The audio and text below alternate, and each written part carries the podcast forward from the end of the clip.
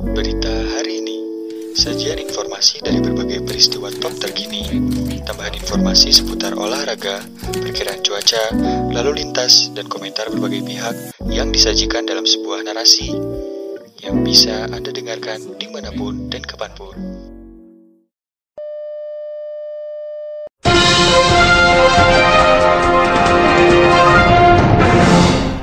Berita hari ini datang dari update virus corona. Kasus positif virus corona atau COVID-19 bertambah 13.094 orang pada hari Senin Selasa 26 Januari 2021. Tambahan itu membuat total kasus positif di Indonesia tembus 1.012.350 orang. Dari jumlah tersebut sebanyak 820.356 orang dinyatakan sembuh atau bertambah 10.868 dan 28.468 orang lainnya meninggal dunia atau bertambah bertambah 336. Tambahan pasien sembuh hari ini mencatatkan rekor baru. Jumlah suspek COVID-19 mencapai 82.156 orang, sementara spesimen yang diperiksa hari ini hanya 75.194 spesimen. Kemarin Senin 25 Januari kasus positif COVID-19 di Indonesia mencapai 999.256 orang. Dari jumlah itu sebanyak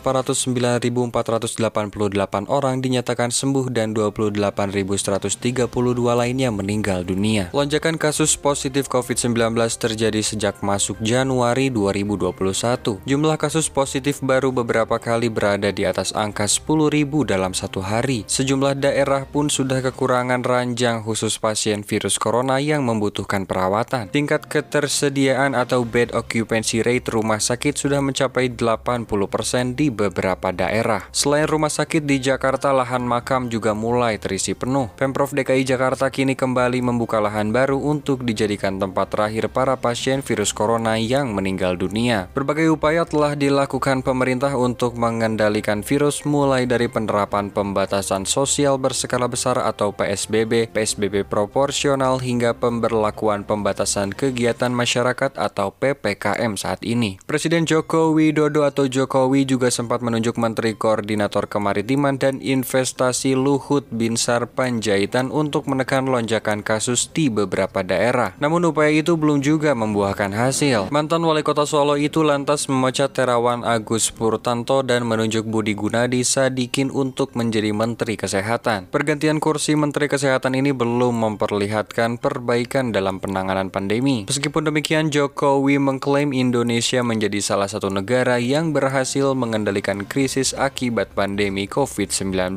Jokowi berkata ada dua krisis yang ditimbulkan dari pandemi, yaitu krisis kesehatan dan krisis ekonomi. Menurutnya dua krisis itu telah mampu ditangani Indonesia. Kita bersyukur Indonesia termasuk negara yang bisa mengendalikan dua krisis tersebut dengan baik, kata Jokowi. Meski begitu, Jokowi mengakui permasalahan belum selesai. Ia menyadari pandemi belum sepenuhnya berakhir. Mantan Gubernur DKI Jakarta itu tetap meminta masyarakat disiplin menerapkan protokol kesehatan. Menurut Jokowi, salah satu jalan yang akan ditempuh menangani pandemi ini adalah lewat vaksinasi. Program vaksinasi virus corona sudah dimulai. Vaksin Sinovac asal Cina yang digunakan terlebih dahulu. Jokowi serta sejumlah pejabat tinggi negara telah disuntik.